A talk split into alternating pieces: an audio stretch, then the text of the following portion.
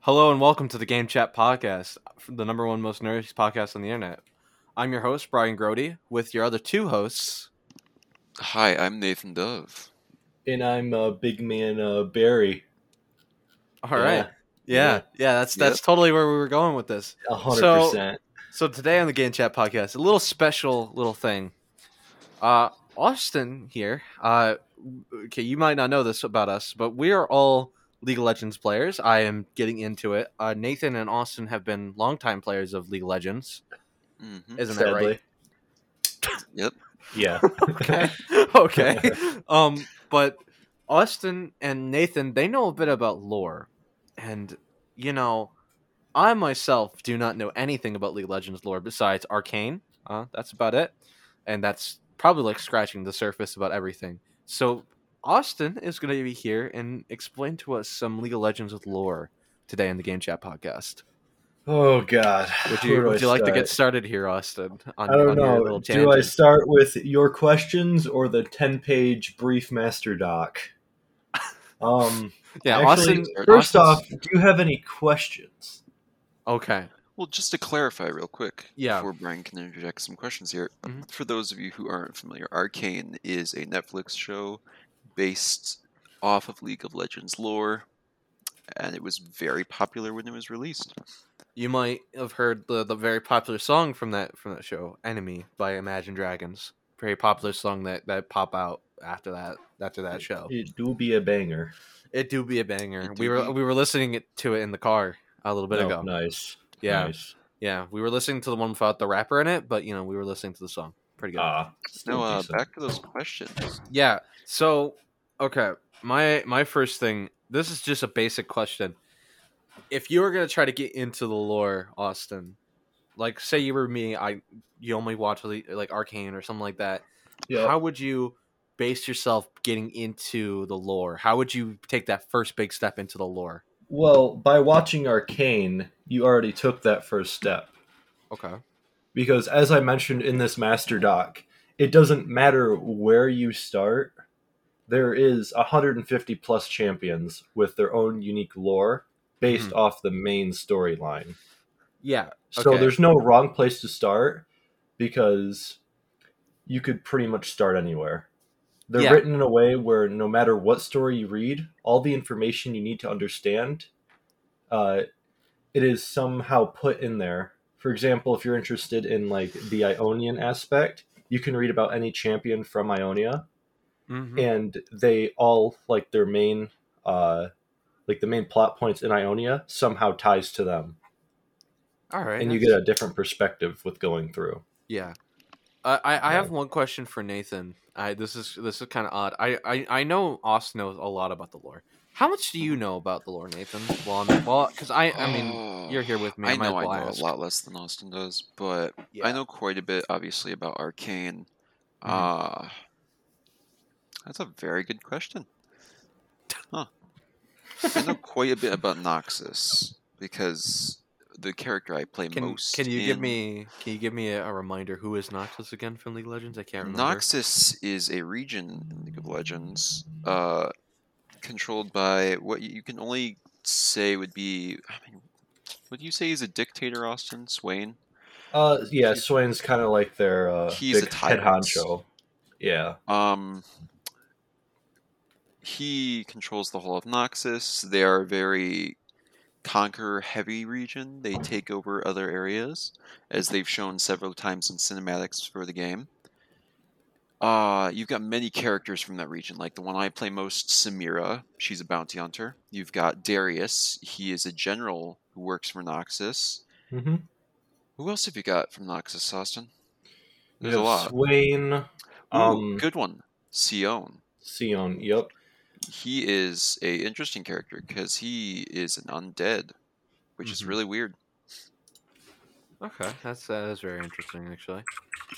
All right, so I, I guess Austin, where did you learn all your information about League of Legends lore? I'm guessing you know. I'm guessing you found some kind of page. There is a League of Legends wiki that has uh, pretty much all the lore, and it is updated constantly Mhm. Uh, by League itself. There is also a book which I am uh, hoping to buy, which has like the timeline of the story and a little bit more in depth on that that you can get at any of your local bookstores. Yeah. And one really good YouTube page uh, called Necrit is he's really good at explaining the lore, Mm-hmm. but he gets all this stuff from the book and the wiki page itself, Okay. and cinematics too. But that's just uh, if you're I, I forget that League of Legends attention. cinematics are a thing. yeah. Yeah. Yeah, if you look back in what was it, 2010, I think League was released, correct? Yes. They came out with cinematics pretty early on. The animation wasn't the greatest, but comparing them now to then, you can see that it's improved greatly. They've got great sound definitely. design, animation. I mean, Mhm. You can tell they. I mean, when I when I okay, so when I look at older like clips of League from like older times, uh, and I compare it to what I see now, it's so. It's like if you compared uh, RuneScape's graphics to Le- the current League of Legends graphics. In my mind, is what I. That's what how I picture it every time I look at the older version of League. Yeah, Especially like I remember you. I think it was one of our friends. He sent in a uh, a uh, an old picture of Twitch uh, when he was like a just like low poly, and he For wasn't those like of you who don't model. know, by the way, Twitch is a rat with a Oh, uh, crossbow. yeah, a cro- uh, crossbow willy rat, and also low poly is like just like three dimensional shapings. Just like there's no finer details. He doesn't look like a like a real thing. Yeah. in case you didn't know that one. But yeah, whenever I look at that, I always think, okay, this is very much like a before and after, and it's it's really good when you look at the before and after. Most definitely. Yeah, for sure. Because I think one of their videos, uh, cinematic videos, Mhm. has o- has uh, over half a billion views Oh yeah, just on YouTube, and that's just one of them. Mhm. It's either I- Warriors or uh, Awaken. I think Yeah. it's Warriors. Um, I I think one thing we should talk about for the audience is um, I mean, we mentioned that we play League of Legends, so I think it's I think it's only right that we mention what lanes we usually play and what champions we usually play. I think. I think oh as well. God. That is a good. So stick stick to your stick to your I guess your mains and where you usually go when you. You know, when I you think we play. start off with Austin. Yeah, I think so. I he's think we the- start up with big man the support after all. Yes. I am the support main, so pretty much support is like the big honcho, you know, usually a tank, uh, could be an enchanter. They're more of the hey, you there, you're not allowed to move, uh, you know, lock them down so your team can go in and screw them up. Uh, I usually main uh, the Ornn, uh, Bard, and I'm just now getting back into Leona. But those are like top three. yeah, that makes sense. Yeah, do your top three. I guess this is the yeah smart but i'm like i'm got a pretty big champion pool All right. I mean, I I I have a very small champion pool, so I think we should go with Nathan next. oh god we're gonna be here for a while Yeah, yeah. I've got a, uh, I've got a pretty big champ pool. Mhm. Um, currently I main a character named Samira, who is from Noxus. She's a bounty hunter, as I previously mentioned. Uh, once acrobat found that she was extremely agile and decided to start putting that agility to work. She is a heavy damage carry, which means if she does good early game, she can snowball through. Mhm. Unless you've got a very bad team, um, then you know, good luck to you. What, Uh, what aside from- you mean?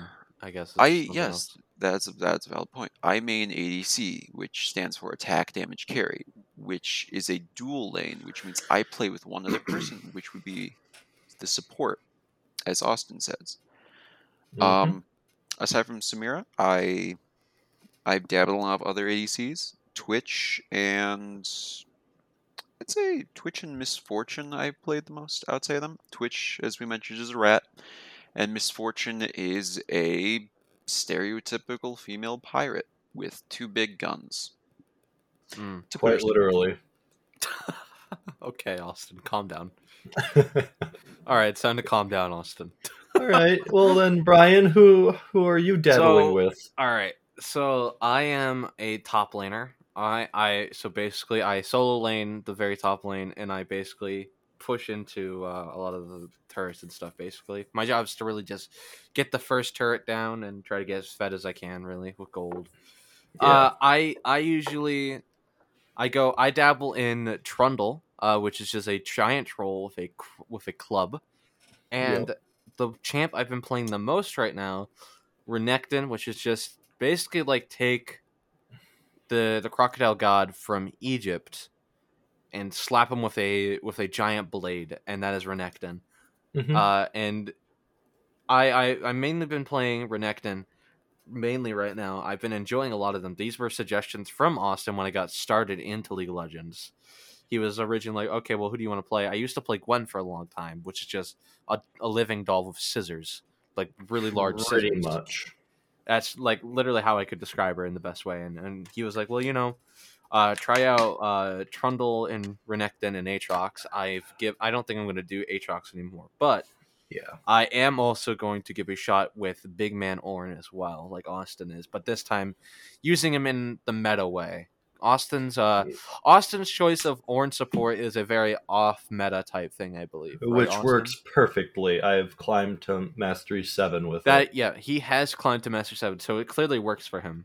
So Yeah. being, being the ADC who has So- to work with him, I Yeah. will agree that sometimes the off meta pick can be very strong. That is very And true. even when it's not, we're able to struggle through the laning phase. Mhm. And once we get into team fighting, I can just set up glorious fights. Yeah. So Um, and and for people that don't know who Aatrox is as well, Aatrox is basically like I guess a devil, I guess infernal. No, He's actually, it, what he's is he? one of the darkened.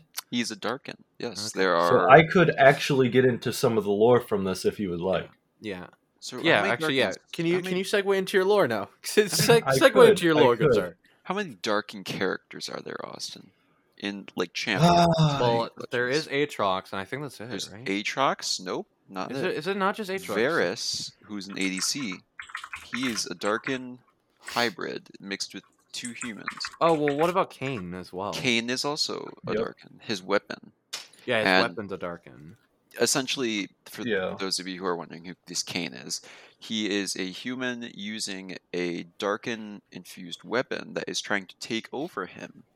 So become and Darkin and again. depending on what monsters you kill or how many people you kill, it depends. It changes your form. So Yeah. that- I get is- into a little bit of that during when I kind of do the brief synopsis of the main storyline too. Also, isn't Veigar also a Darkened? He is not. He is a Is he Yordle, not? He looks He like is a he- Yordle. which is a whole different story. I think we'll get into after the Darkins. Okay. Yeah, he's totally different. I don't really mention him at all though. Yeah. I do mention the Yordles though. Okay. So, but yeah, uh, and I don't really play Aatrox anymore because of the skill shots, just in case Yeah, anyone was he's curious. Yeah, he is a bit of a pain. Uh, well, I guess, um, I guess with that being said, I think that's all the questions I really have about getting into the lore and stuff like that. I, I guess. Do you want to get started into your to your lore, your ten pages that you wrote that, that you I- wrote for this for this recording? Before this ten pages, can I interject? There are two. Yeah. No, there are two more rules we never covered. Oh, mid lane and jungler, isn't it? Mid lane and jungle. Mid lane usually consists of mages, really high damage people who rely on mana, which is what you need to use your abilities. Or so yes, so assassin. champions like Yon, things like that. If you know Yon, League Legends, Morgana, Morgana, Veigar, Morgana. as Brian mentioned, Veigar. yeah, Veigar. is Veigar, uh, Morgana. Um, but they're usually extremely squishy. They're considered hourglass champions most of the time because they pack a punch, but but they can get. boy, did they break easy. Yeah. Glass cannon is the Yeah. term for it. Yeah, yeah, glass cannon. And jungle is the role that both Austin and I have dappered in. Jungle, Yeah. you basically have to farm monsters outside of the lanes, get your gold up, get your levels up. Yeah, I guess I guess before you continue on into that jungle uh, little thing, but the way to describe it, so there are three main lanes in in League of Legends. There are top lane, mid lane, and bot lane. Bot lane is your bottom lane where your ADC and your support will go. Top lane is where your top laner will go, and mid lane is where your mid laner will go. Well, in the mid sections of in between both top and mid and bot and mid, there is this nice little forest foresty area called uh, uh, the jungle uh, jungle area, and basically that's where all the junglers would go, and they'd go out and they'd kill monsters, barons, and drakes when it comes down to it. Uh, you can continue now, Nathan. I'm sorry to interrupt. Okay, so as he said, the monsters like barons and drakes and rift heralds, those are considered objectives. They are not critical to success, but they definitely help. Mhm. Uh, but the jungler's role is to help capture those objectives and also to gank lanes. And for those of you who don't know what ganking is, it is basically Haha, Going- get cut off. Yeah, you're cutting off the enemy team, trying to get picks on them, get your team gold, essentially. Get The- fed. The jungle's role is essentially to support the whole team. So it's a lot of stress playing jungle sometimes. He's pretty much the jack of all trades, master of nothing. Yeah. Uh, and yeah, so if you're a top laner, you don't have, you don't have to worry about the enemy top laner. You also have to worry about your jungler, and the same thing would go for Yep. mid and bot and ADC. They're kind of like the especially if you do mid. The mid trick is where is where you get where it's really scary because you're the you're kind of the in between section if you're in the mid lane, which means the jungler has to pass through you, which makes you very much open to being ganked more than you're the very top and bot susceptible lane. to it on both sides. Yeah, yeah, you you are more you are more likely to get ganked than the ADC in bot lane, mainly because or ma- ADC the bot lane and top lane because you know the jungler has to pass through your lane to get to you, to get to the opposite lane that it wants to go to. Should we cover the objective of the game? Because we've talked Yeah, about the we- map, but we that haven't is true. talked about the objective. Yeah, yeah. So uh, I don't I don't really know how you describe the main. I got objective. it. So Yeah, okay. yeah, Austin, let's let Austin take it. So Yeah. pretty much each lane has their enemy laner, which is pretty much the same role as them. And there are turrets that are like your so-called milestones, which you have to obviously destroy and advance your way through the lane to get to the enemy's base, which holds another set of turrets. Uh, it's uh, inhibitor crystal, which uh, you can destroy, which allows you to get to the enemy nexus. And and also Crystal. that if you destroy an inhib, it will power up your minions. I feel like that's Yes. nice to mention as well. Yeah, you do have little baby minions that help you fight. Just to clarify, basically, your map is a mirror. You got your side of the map. There's a river separating it, and then you have the other side of the map, which is a complete mirror of your own. and uh it's in in river of course in, in the jungle area in river is near the top lane is where rift herald and barons will be and down nearer to the bot lane there in bot lane river there will be the drakes that's where you kill drakes and where you'll hunt them Mhm. down and get them for drake Nice. souls I think we've talked about the game enough. Right now. Uh, we get I- into lore. I feel like I should just also mention just a sn- little snippet about uh, Rift Heralds. Obviously, Rift Heralds are useful because you can send them out and they can damage uh, enemy turret or any turret, I guess. Mainly Yeah. enemy turret. It's all dependent on who uses it, but they will destroy an enemy turret when placed down, and they will severely damage it, giving you an edge. Just felt like that was a nice thing to mention. Yeah. Yes, it was. Um, in lore, we left off on Darkins. I checked. The three Darkin characters are Varus, Aatrox, and Kayn. I don't think they've had any others like that. Okay, So, where in the lore would we like to branch off to? I I can start from the beginning. Yeah, I, I kind of I know start from the beginning. Austin. Austin mentioned this these watchers when he was writing the document, Oh yeah. and I am very curious because I'm I well, when I was looking into League of Legends the first time, the first character that popped out in my head was this little guy named Vel'Koz, who is a watcher, and um, he's just like a floating eyeball with tentacles, and I I was very interested in what he was. So Austin, if you don't mind, can you take this away? I could. Okay. Ah, I might as well start from the beginning. So, when asked about the lore of League of Legends, the two most popular questions I get asked is Is the lore good? And I want to read it, but I don't know where to start. Uh, lore's really good. You could start wherever. Um, let's see here.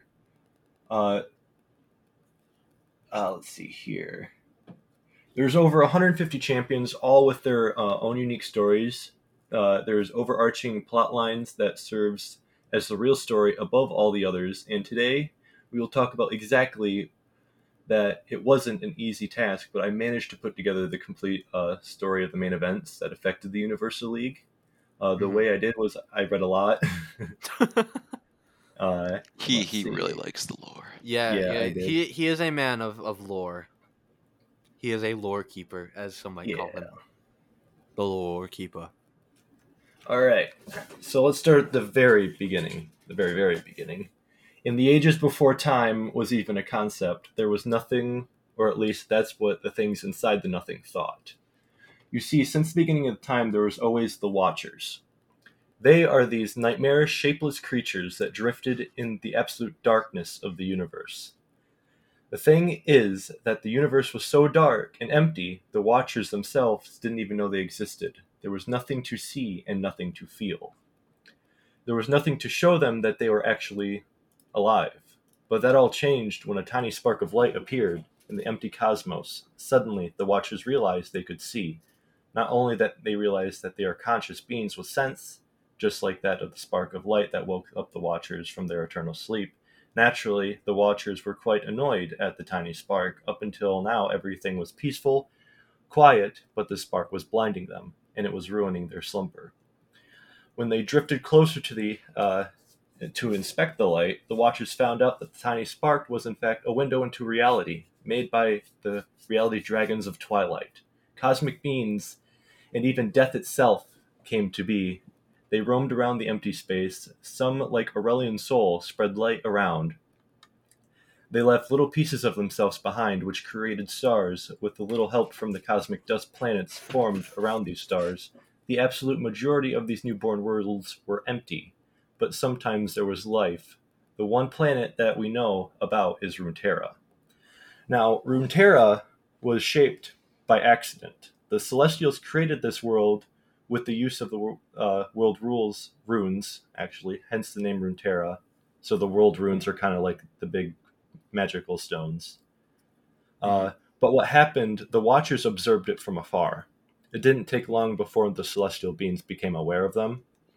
Uh, they knew that something was overlooking the realm, and they knew it was more powerful than anything in their reality. Okay, Now- so I, I have a question. Sorry to interject. So Go for it. you, you do mention that Aurelion Sol is a, co- a cosmic dragon. Mm-hmm. Uh, spread light around. The basically. Dragons of Twilight. Yeah, dragons of twilight. They they spread light around, basically leaving. You know, like they occasionally subside.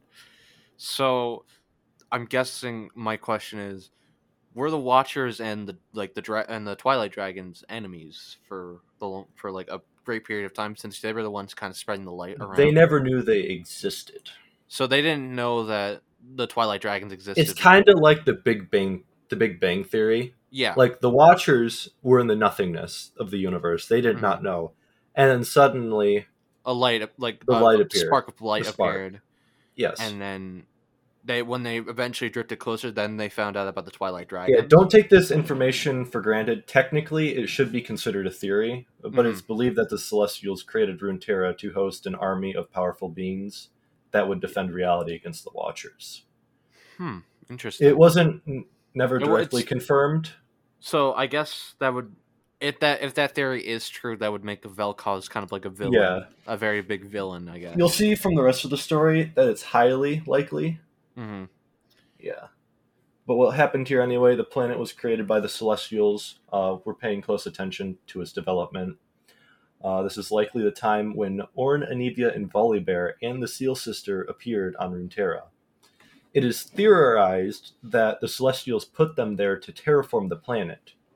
But the only thing we got confirmed this, according to his legend, Ornn indeed actually shaped the mountains of Freljord. However, uh, m- mysterious disaster of the world runes that created this world were lost. So all the big stones were lost and scattered across the same planet. huh Uh, this is likely the reason why Runeterra is a magical world full of spirits. It's because the world runes slowly radiated magic into the surrounding lands. Uh, so i know i Mhm. know we've talked about this before so just to clarify Ornn, Volibear, and the Se- the Seal Sister, Ornn, Wow. Volibear, Anivia, and the Seal Sister. they're all siblings. They're all I- siblings, and they're sort of like the gods, the demigods of the land. Yeah. So I I do have one very specific question about Ornn specifically. Go for it. Uh, or not about Ornn, but more specifically the Seal Sister. Mm-hmm. Who is the Seal Sister? So we actually do not know who the Seal Sister is, but it is kind of theorized that it is Nami, one of the champions, Okay. because they're all champions in League. So yeah. Like that's to what it- Because in Ornn's lore, when he is building the Howling Abyss, which I'll get into later, yeah. uh, he asks uh, the Seal Sister. Well, when he not when he's building the Howling Abyss, when uh, he's building hearth home in his lore, hmm he asks the Seal Sister to uh, bring water from the oceans to cool his home. Oh, and and So it's kind of theorized that Nami, and Nami is Yeah. known as a Tide Caller. Okay, that makes Yeah. sense. That does make sense in the. I guess that would make thematic sense in Mhm. the lore. So if I may interject here, you mentioned before, obviously, the Watchers and Vel'Koz. You didn't. orig- You did not, though, point out that they are from something called the Void, which plays a. I get big into the void in later. Okay. Okay. The void is unique. It's to its whole other thing. Yeah, that is that that has piqued my interest a little bit. You yeah, no, this is- but it is theor- it's theorized that Ornn has shaped the mountains, Anivia has made the snow on the Freljord. Uh, Volibear is kind of like the spiritual primal instinct, which is its own thing, yeah, and then the Seal Sister, obviously the oceans. yeah, Yeah, makes sense. which is pretty cool. So after all that terraforming, millennia's passed and life started blooming on the Runeterra. Uh, first, it was the Yordles, uh, those animals in the Pasteria who started appearing on the ocean floor, uh, but humans later joined them. Uh, when they started covering the surface, this was very important to the Celestials as mortals began to emerge. The Celestials started fiddling with their lives. In fact, according to the Celestials, they had some kind of grand design for the mortals. Hmm. So that's one thing to keep in mind. Yeah, Uh, the story specifically avoid telling us what design, but Mhm. at least we know that living beings had a purpose for the evolution of life wasn't an accident. Accidents Yeah. to strengthen the relationship between celestials and mortals okay. over Terra. At first, the Celestials did two things. They created star constellations. Uh, these are images that served as messages to guide the mortals to their intended purposes. So, their way of uh, Communicating. So and so, it's kind of like how you would pray to a god, but you know, it's more like uh, the gods actually are responding with constellations, I guess. Yeah. So, let's see here. The so the second thing that they did, hmm was, which is really big, they created Mount Targon. What is Mount So- Targon? An interesting fact about Mount Targon is that the mountain was literally ripped from the ground as if someone has pinched the earth, pulled it up. That's Oh, why it's much steeper than other other mountains. interesting. So it's kind of like the spiritual mountain, you could say. Yeah. It's where big things happen. So it's it's kind of like um it's like a very important place of like prophecy, I guess is a way to put it. If so, the way to describe it is be like um Naruto Yeah. and Sasuke they have like the the final valley where they have to fight because that's Kind of, like the destination of where they're destined to fight at, basically. Yeah. So Mount Targon was a pretty successful invention. It served as like a beacon of godly light and magic that attracted beings from all over the world. More advanced mortals even formed their own civilizations around the peak, which gave them a deeper connection with the celestial realm. Mm-hmm. And after some time, a few of those trusted individuals were elevated by the Celestials, specifically by the Celestial aspects, creating the very first ascended beings. Uh, the Celestials weren't the only ones who strengthened their control over the life on Runeterra. I just dropped Uh, the pink thing. Nice. Sorry. Uh, the Watchers were doing the same thing. Okay. They were carefully poking holes into reality, gathering any information about uh, the reality, uh, it, what reality is, and more specifically, how they can get rid of it. So, So- those holes are void rifts. Okay. I'll get into. Uh, the Celestials notice these holes in realities, in uh, which we know as void rifts, and they quickly move to the next stage of controlling Runeterra. Now was about the time that Aurelion Sol flew by, and he noticed how much life on Runeterra blossomed. When he gets closer, he noticed that all the tiny mortals looked up at him and they worshipped him. Now, this Aurelion didn't mind at all. Yeah. He often came back to visit Runeterra between his journeys into the dark, and at one point, the mortal community upon the mountain, Mount Targon, who were known as the Targonians, offered Aurelion Sol a crown. Obviously, Aurelion, of course, he uh, appreciated the gesture of gratitude and he happily put it on. But as he did, that he willingly chained himself to the planet.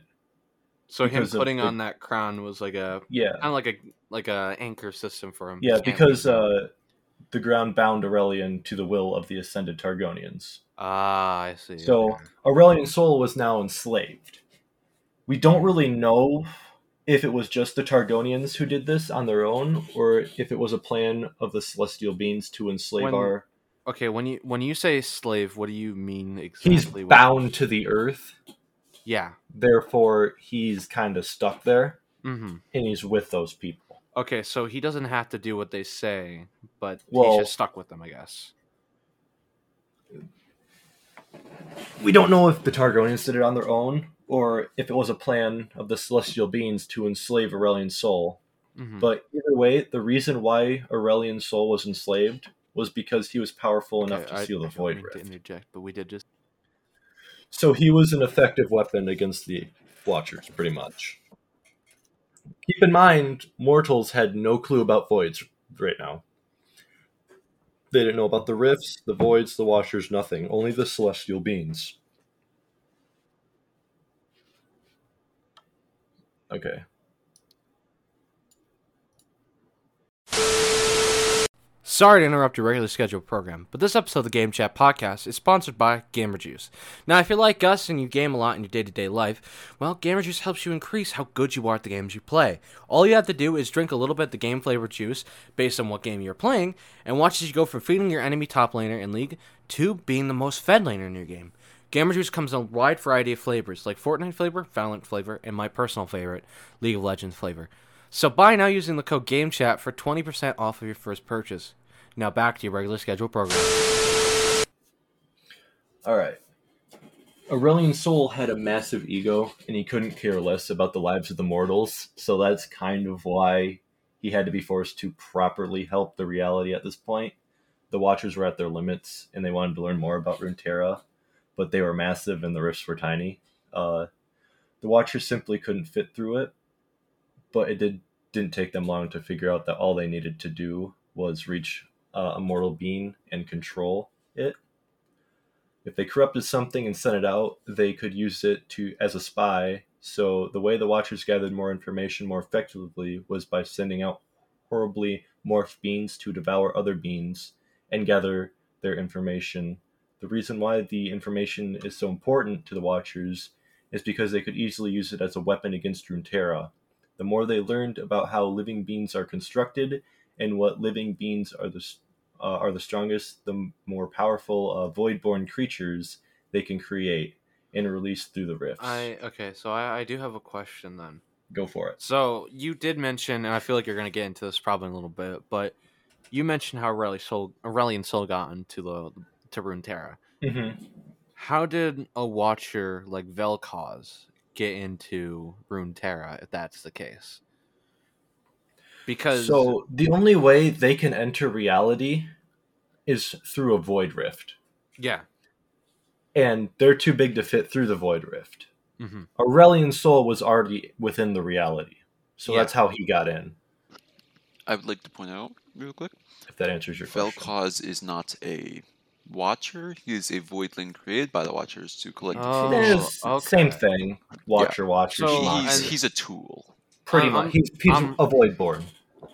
So I I'm kind of like um, I'm thinking like right now. Um, I I I was like thinking for a minute, and I remember how the Rift Rift Herald is. Uh, he has like an eye in his back. Yeah, it kind of reminds me of Vel'Koz. Is is uh a rift or the Rift Herald a void monster as well? Rift Herald and Baron are actually Voidborn. Okay, I kind of I was like I was good, like sitting here and you described that and I was like I pieced like those two bits together. I was like, Yep. huh, interesting. Okay, Yep. that seems like a thing I should mention. They're all Look at that. Voidborn We're creatures. learning on the podcast. Whoa! Imagine. Last time we talked about rising the shield here. Now we're learning. Uh, apparently, Such a such a dra- dramatic drift. Uh, All right. So the Watchers realized that deconstructing and recreating beings is not the only way to win this war uh, between them and the Celestials. But in the Freljord, they were playing a different game. They managed to solely corrupt the mind of an individual that almost doomed the entire planet. Of course, we're talking about Lissandra, who's a champion. Lissandra was one of the three sisters that ruled the Freljord, the second most powerful region at the time, right after uh, Targon, Mount Targon. Uh, the three sisters were Lissandra, Serylda, and Avarosa. And all of them were uh, drawn to celestial magic. Uh, wanted to command the celestial heavens, but for her arrogance, she lost her voice. To refer as Twilight. Uh, Avarosa witnessed the twisting dark overlooking the world, and she was deafened by its complete emptiness. And Lissandra disrespected the wild magic of Runeterra and as her punishment, she was blinded by Volibear. The Volibear. Together, one was blind, one was deafened, one was mute. The three sisters ruled the Freljord. Since she was blind, Lissandra had to rely on her hearing. She and uh, she d- deviled into dreams. This meant that over time she was hearing so good she could hear what others could not. Voices that echoed through the fabric of reality. Unfortunately, what she didn't know is that the Watchers, who slowly corrupted her uh, years past, and Lissandra now fully trusted the Watchers, which was very unfortunate. so Uh, she became like a follower of the Watchers. I guess she got corrupted, yes. Okay, and Uh, I I also just kind of like to mention the uh, see no evil, hear no evil, and speak no evil. Exactly. I Uh, I caught on to that. I But like, she oh, did, that's cool. didn't dare tell her sisters about them. In secret, Lissandra even struck a deal with the Watchers. The Watchers would give uh, her people near immortality. This power of immortality is what created the Iceborn, who are basically Freljordians touched by the power of the Void, and in return, all of the Watchers wanted was a safe place to rest when they visit their world. To Lissandra, this was an offer she couldn't decline, so she accepted the terms on her sister's behalf. More years later, when the Freljord was ready for it, the Watchers, without warning, they started emerging from the abyss, revealing Lissandra's hidden allegiance. Unfortunately, their horrible, twisted forms were not what Lissandra expected, and she didn't realize the grave mistake she had made. So, okay, you mentioned that the Watchers they can't they can't enter Runeterra. No, so So pretty much the voidborn creatures that they created. So at this point, okay. She invited world the end of the world. So like to- Rift Heralds, things like Yeah. that. Yeah. Yeah. Okay. So at that point, Lissandra had two options: uh, let the world be consumed, or sacrifice everything she had ever had. And so, using her iceborn power, Lissandra uh, managed to freeze everything and everyone who was present, killing Serylda and Avarosa in the process. This is how a couple of Watchers got frozen in the Howling Abyss, uh, which is the ARAM kind of mode in League. Yeah, so I'm gonna just go and explain ARAM. So ARAM is basically where you get random champions. It's one lane. You basically it's the same thing as regular league, just with one lane. You push that. Uh, it's just a giant team fight between. Yeah, Um, yeah, It's it's, basically, basically just a a five. It's a giant 5v5. five. You got to get through the turrets. It's just a game of league with one lane Essentially, though, with, yeah, with I- random champions. So a little bit of anyone- lore behind the Howling Abyss. Um, Ornn actually Yeah, I was gonna created the Howling Abyss. He used his spade to dig the trench, which the Watchers were indefinitely caught in, and then Lissandra frozen them. But then he created the bridge out out of uh, I believe Blackstone. Uh, he's not a real friendly guy, so he did it for this uh, metal, his star metal, which they called it, which he made his hammer with. Mhm. Uh, and uh, Lissandra eventually used magic to seal it, which made the bridge brittle, so it's not going to hold up for a while. So that might come into play in future events. I just wanted to get that out of the way. Okay, okay, yeah, that makes sense. Thank you, thank you for the Yeah. thank you for the Ornn lore, Yeah, Mr. I'm Lore Keeper. Lore. Yeah. Mr. Lore Keeper. Lore this man Keeper. really likes Ornn, if you can't tell. Yeah, Yeah. yeah, he's a big Ornn man. So while the rest escaped, uh, after this defeats, the Watchers retreated, but not without new information. Many decades later, on their side of the World War against the Void, took another turn of events. Uh, Mhm. Targon had Aurelion Sol under their, their control, so they dealt with uh, the easily acceptable uh, Void Rifts. Sometimes they had to deal with smaller tears in reality uh, that couldn't be accessed by massive celestial dragons. Uh, that's why the Celestials had to nudge mortals to start the new empire. This time, more to the east, under the guidance of the Celestials, the new uh, Shuriman Empire began constructing uh, a massive disk uh, in Nerimazeth, which is hard to pronounce. Uh, Yeah. Using they di- their disk, they attempted to channel celestial powers into their chosen soldiers, which is kind of like the Ascendant. yeah, But the experiments failed and the disk was destroyed. Later, they made another attempt at this more uh, easier this time. They constructed a much bigger sun disk uh, that would create super soldiers capable of fighting back the void. Now, if I'm correct, this is inspired by or heavily resembles Egyptian mythology, correct? Yes. That because this I is mean, uh, Shurima. Shurima Yeah. is like the desert place. also Yes. like like like what I said. Um, there are so there there are literally Renekton, who is very much based off of uh, the crocodile Egyptian god. I can't remember his name. I think his name is actually Renekton, in e- Egyptian uh, mythology. But there is also Nasus, which is uh, they these two gods they fight. Nasus is very much heavily based off of Anubis Yeah. um, which so basically it's uh, Nasus versus Renekton. They uh, they're fighting each other, I believe. That's only from what I picked up from voice I lines. I believe Azir is based off of Horus, correct? yeah. is based off. I get into that too. yeah, Alright, I, I do have Um, I do have one question. to Go correct it. about Renekton real quick, Sebek is the god, I believe. Is it is it based off- Sobek? Yeah, I that makes believe, yeah. All right. What's your question, Brian? Uh, so my question is, um, I I know there's this one champion, uh, Zillion or Mhm. Z- Xylan. I don't really know how to say his Zillion. name. Zillion. So he's like a time man. Like, Yes. he's all based time, and I'm just kind of curious, how does he fit in? I guess in lore. So his lore is unique. Um, I'm not. I don't remember completely when it starts, but he is a mage from the Blessed Isles who dabbled into time, hmm and his whole thing is that he figured out time and how to control it. But he got a group of people together and kind of froze them all in time. So now he's just the chrono keeper trying to figure out how to uh, get those people out of time. There's not that much lore on him actually. Is there really not? That's kind of No, some champions have wiki pages full, and some pa- champions just have a sentence or two. And, And then you have Shaco. And then you have Shaco, who really doesn't have lore. He Who- who- is who he's a joke among League of Legends. He's essentially his Oh lore wait, is isn't he he? is a isn't crazy he a clown. clown? Yeah, I was about Yeah, to say, isn't he crazy like the murderous clown?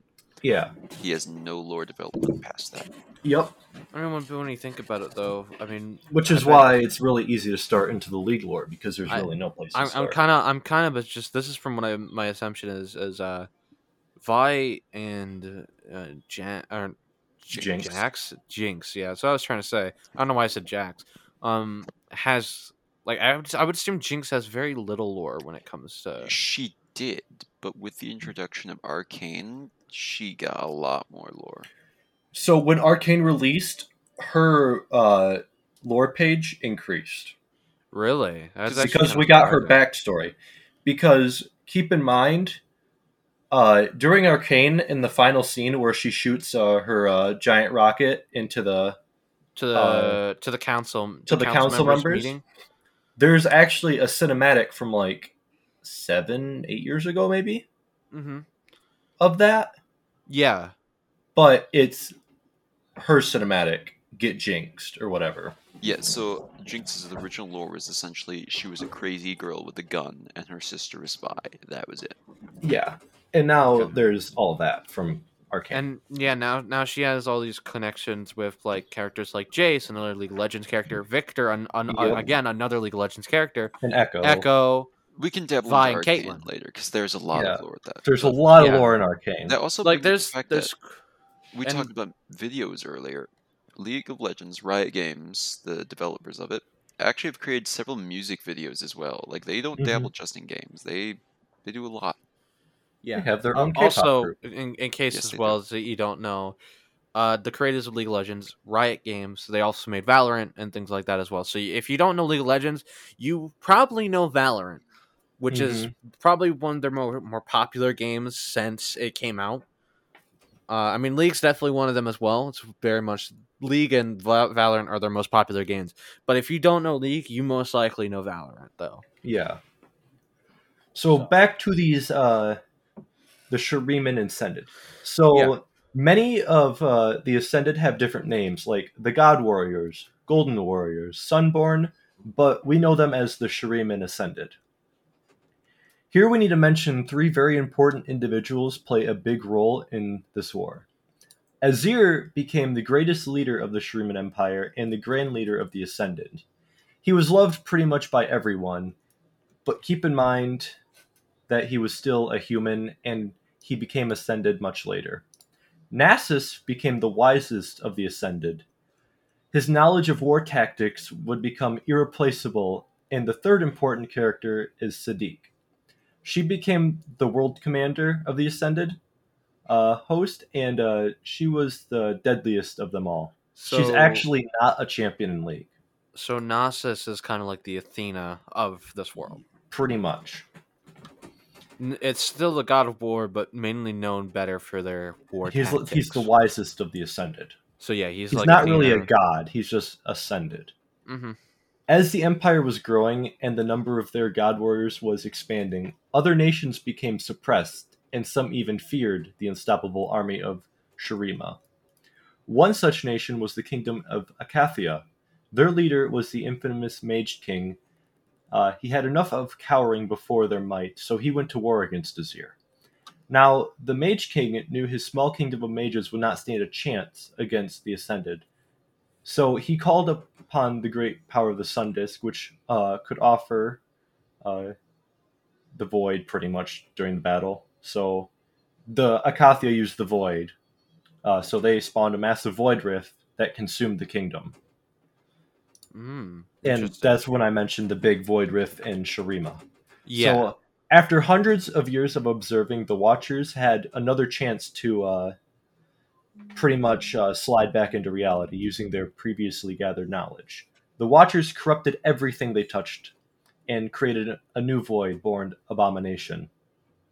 The world had never seen this uh, was a war on scale nobody exper- expected, but after many sacrifices, including uh, uh, Sadiq, who died while being Mhm. torn apart by these abominations, uh, the Ascended won.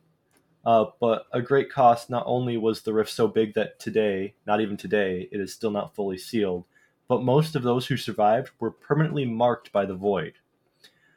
Before the battle, the Watchers have never seen a God Warrior before, so they never seen Ascended, uh, Shuriman Okay. Ascended. Before, they weren't able to fully corrupt anyone, uh, but their mark was enough to have leave a tiny whispering voice in everyone's mind. Thankfully, even though uh, there were Commander uh, Sadiq was uh, dead and Azir and Nasus remained untouched by the Void, they all kept the Void Touch warriors under control.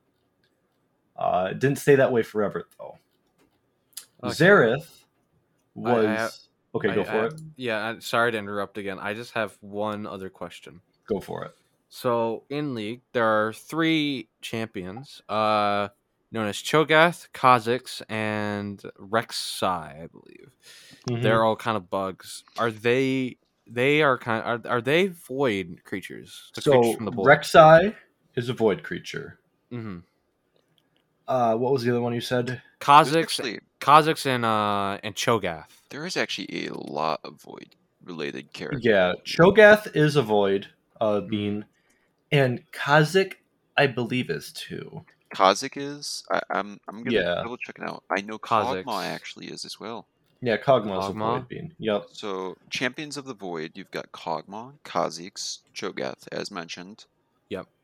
Rek'Sai. Um, Rek'Sai, and Vel'Koz. But then there are three humans who were affected by the Void, who are Kai'Sa, Kassadin, and Malzahar. yes. Okay, so uh, I'm trying to remember what I was gonna say, but how long do void creatures live for? I guess like do Until they, even? die.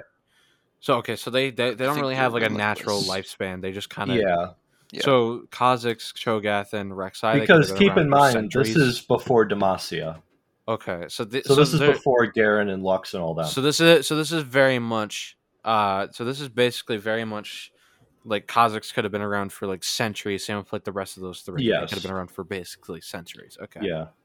So back into it, Xerath is actually uh, Azir's slave, who was also his best friend and guide.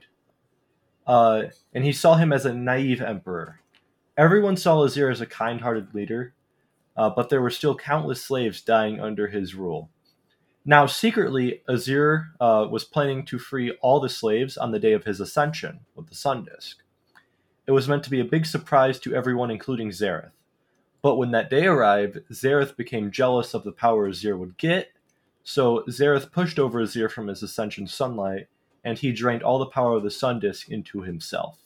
And this led to Azir's death and de- deconstruction of the capital city.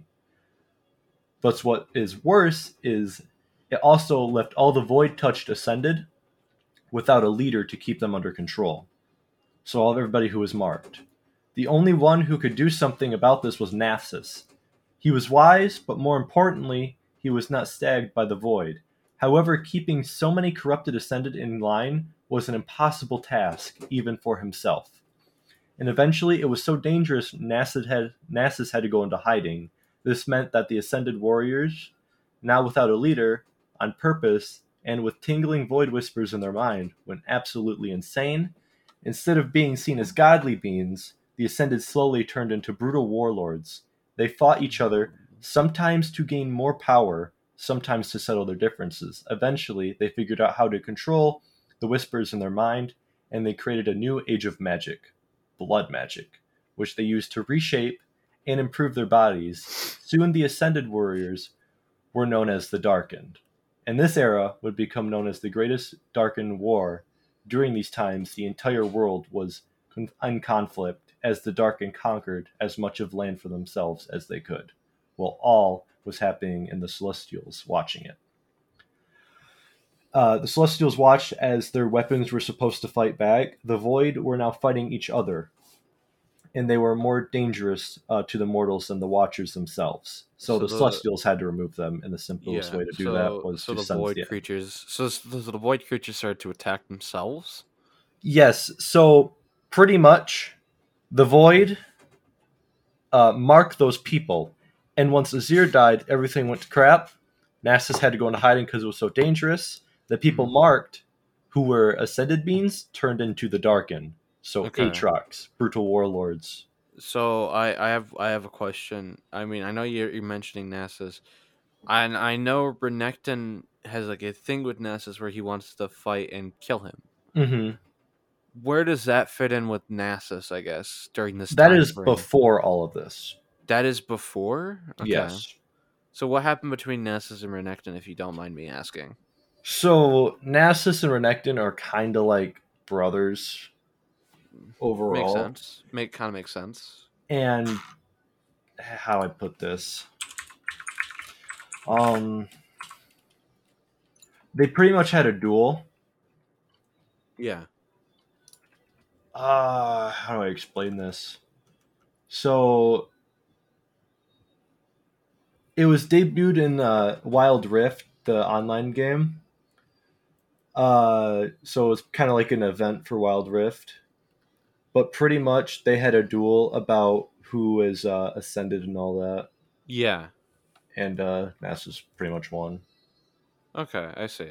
They kind of coexist with each other, kind of. Okay. So it's I'm not okay, too okay. deep in their lore, so Yeah. I was just I was just kind of curious because I know you mentioned uh, you mentioned Nasus, and I didn't really hear much about Renekton, so I was kind of curious where everything with Renekton and Nasus like kind of happened. Yeah, and there's actually an in-game event uh, for the duel. If Nasus wins, he gets AOE damage on his Q, and if Renekton wins, he gets Ultimate Fury during his ult. I see. So it's kind of like an in-game thing. All right. Um. So the Darkin were now more dangerous to the the mortals than the Watchers themselves. So the Celestials had to remove them, and the simplest way to do so was to send the aspect of Twilight to Shurima. Do you know who the aspect of Twilight is? I do not. Nathan, do you know who the aspect of Twilight is? You know, I'd like to say yes, but Take a guess. I'll give you a hint. Ooh. She has two different color eyes. ah, I forgot Zoe. Yes. So Zoe, who is a champion, Child. is the aspect of Twilight. So she is powerful enough to defeat the Darkin. Something you Mm. must take into effect when you think of Zoe, though, is she is literally a child. She has With celestial Twilight with power. She was cho- she was chosen, I believe, to be this Yeah. because of the way she was. So she would end up teaching mortals how to seal the Darkin inside their weapons. It took a couple years, but in the end, surviving the Shuriman, the surviving Shurimans, together with the Targonians, uh, aspect sealed away the remaining uh, Darkin. And finally, the world saw peace again, for a while anyway. Ugh. Any questions from this point out? Um. Okay. Because we're almost done.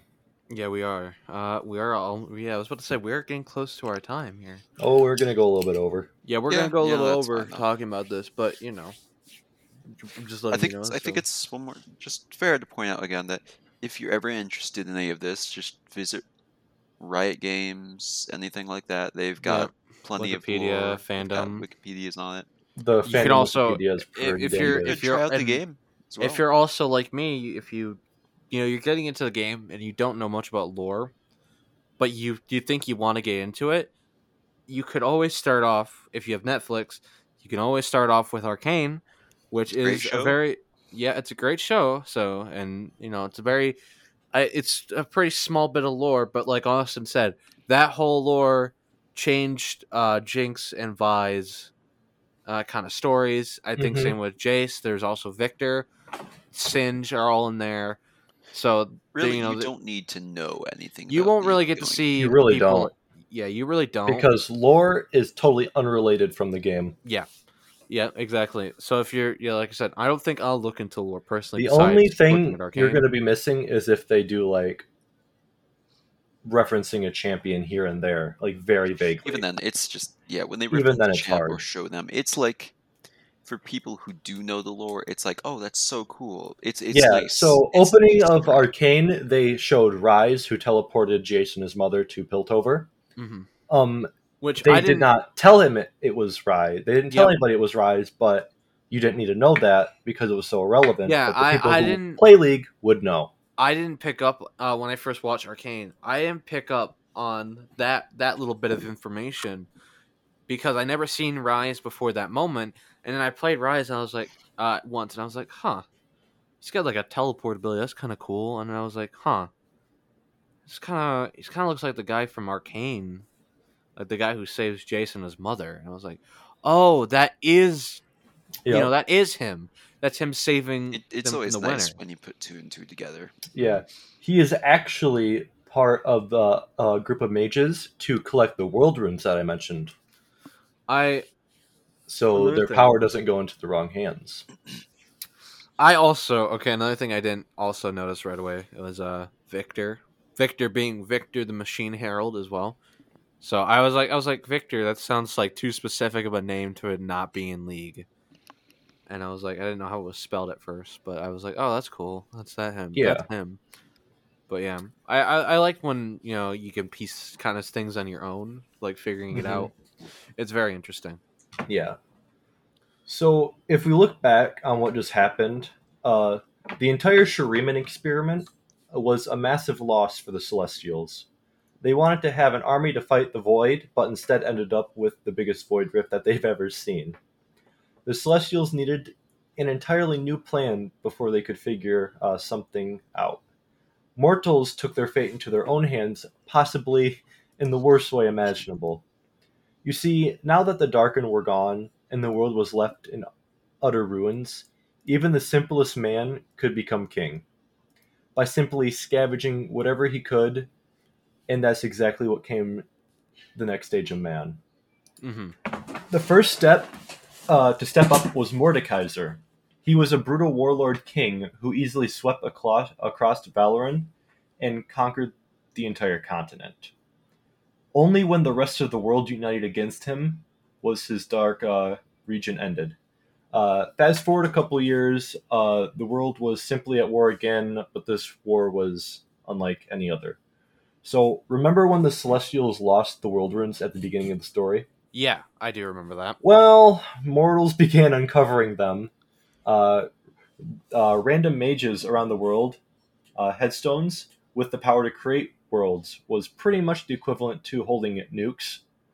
Uh, Oh, this oh. sounds scary, but everything is fine uh, as long as people were just threatening to fire nukes. Oh, okay, so it's like it's yeah, like it's like the world now, you know. yeah. But once the first nuke was fired, the second one followed, and then the third, and then the fourth. So While the Celestials were trying to come up with a new plan, Mortals literally set the world on fire. yeah, This Is- conflict became known as the Rune Wars.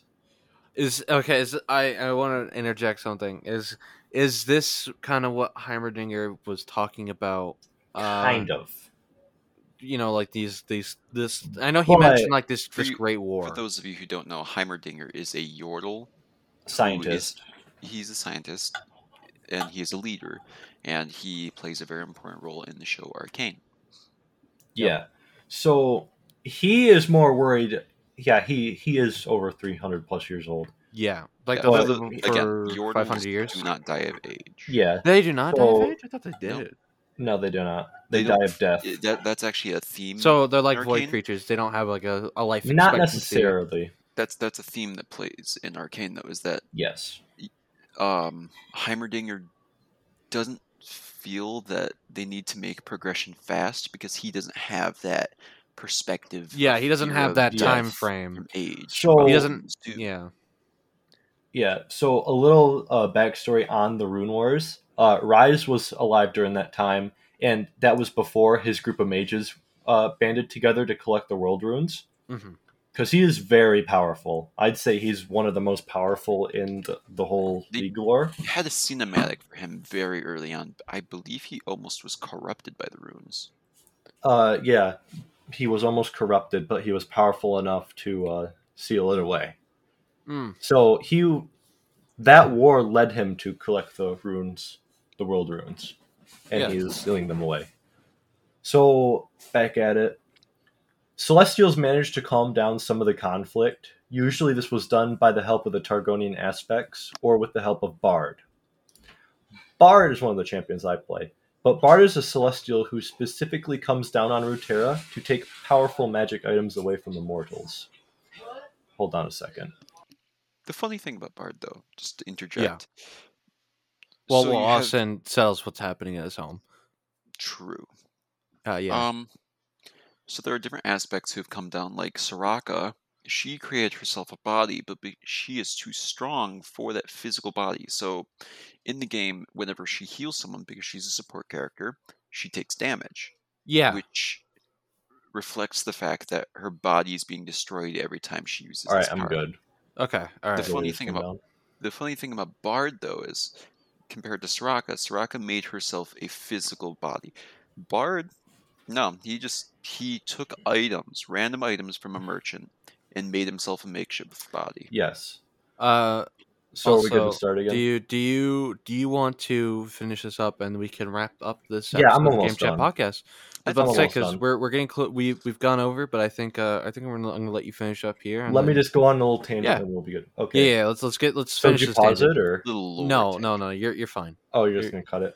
Okay. No, no, no, no. I will. I I put in some yeah, information. he, he there put in information. Okay, okay. I, I guess I'm gonna have to All cut out right, that so- that your bit. But yeah. Back where we're at. So Bard is a celestial who specifically comes down on Runeterra to take powerful magic items away from mortals. So they wouldn't use them in another war, like last time. Uh, the last time we saw Bard was during the battle for Bard Mountain in Ionia, where he took away the magical egg. Later, Celestials even tried to create more constellations to show people more messages. But at this point, mortal minds were too primitive, and they usually thought it was signs of doom. Oh, Uh, sometimes mortals helped uh, on the Blessed Isles. Uh, there was a cult of mages dedicated to collecting the world runes, so Ryze in them, and they hid them away from other mortals. Uh, but even that didn't help in the end.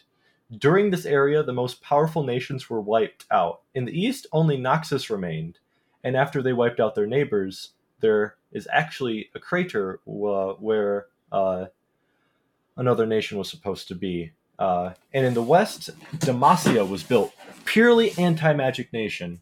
We know that there are a couple of nations between them, for example, Arbormar Kingdom, but we don't know much else uh, where the modern lore of League of Legends begins. yeah. So if we have a look at the world right now, the Watchers are constantly looking for a way to invade Runeterra because they are annoyed of his existence. Yeah. The north is hiding a massive void rift frozen beneath uh, the holding the howling abyss. hmm Uh, the south has a massive void rift still open.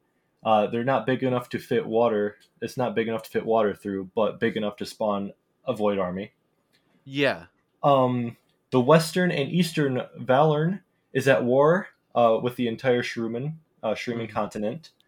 Uh, the Shuriman continent is also mostly at ruins, and the Blessed Isles blew up. uh, Uh, Ionia is somewhat recently holding it together, but Noxus had screwed them up too. Uh, remember when I mentioned that the Celestials had uh, mortals uh, as a part of a bigger design? yeah. Again, Celestials likely created mortal beings to use them as soldiers in the Galactic War. Okay. Well, whatever purpose uh, mortals were supposed to have is far beyond the Celestials' control now. Uh, now you may be wondering what happens uh, next.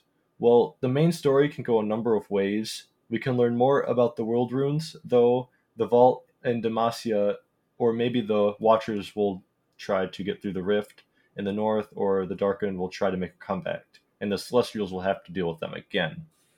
Uh, Riot created a playground where they could do a lot of different things, but just remember, it really doesn't matter where you begin to read. Every champion in every story makes sense on its own, so you really can't get lost.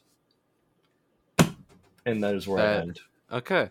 Well, thank you, Austin, for sharing your your vast amount of knowledge of League This lore. Honestly, it's ridiculous. I think you need to go outside and touch some grass. Yeah, but yeah, you know, yes. God, I need to go outside. And thankfully, we have plans later to get this man outside, touch the grass. Yeah, yeah, need to go yeah. Sadly, This- sadly, this is- he will be buying a book with even more lore for League of Legends. yeah. So he's he's gonna so in in return of sending him outside, he's gonna be shut in more in his lifetime. But uh, that will do it for the Game Chat podcast today. This is all with the time we have for today. So thank you all for tuning in and listening. You And sure we we'll don't have another you- hour? I got more. no, get out of here. No, you're you're going outside. Uh, all right, you- you're going you- outside. okay. Thanks, uh, thanks again, everyone, for coming out and listening to us. And we'll see you next time on the Game Chat podcast. See you Uh, next time. Goodbye. Yep. See you next Goodbye. time.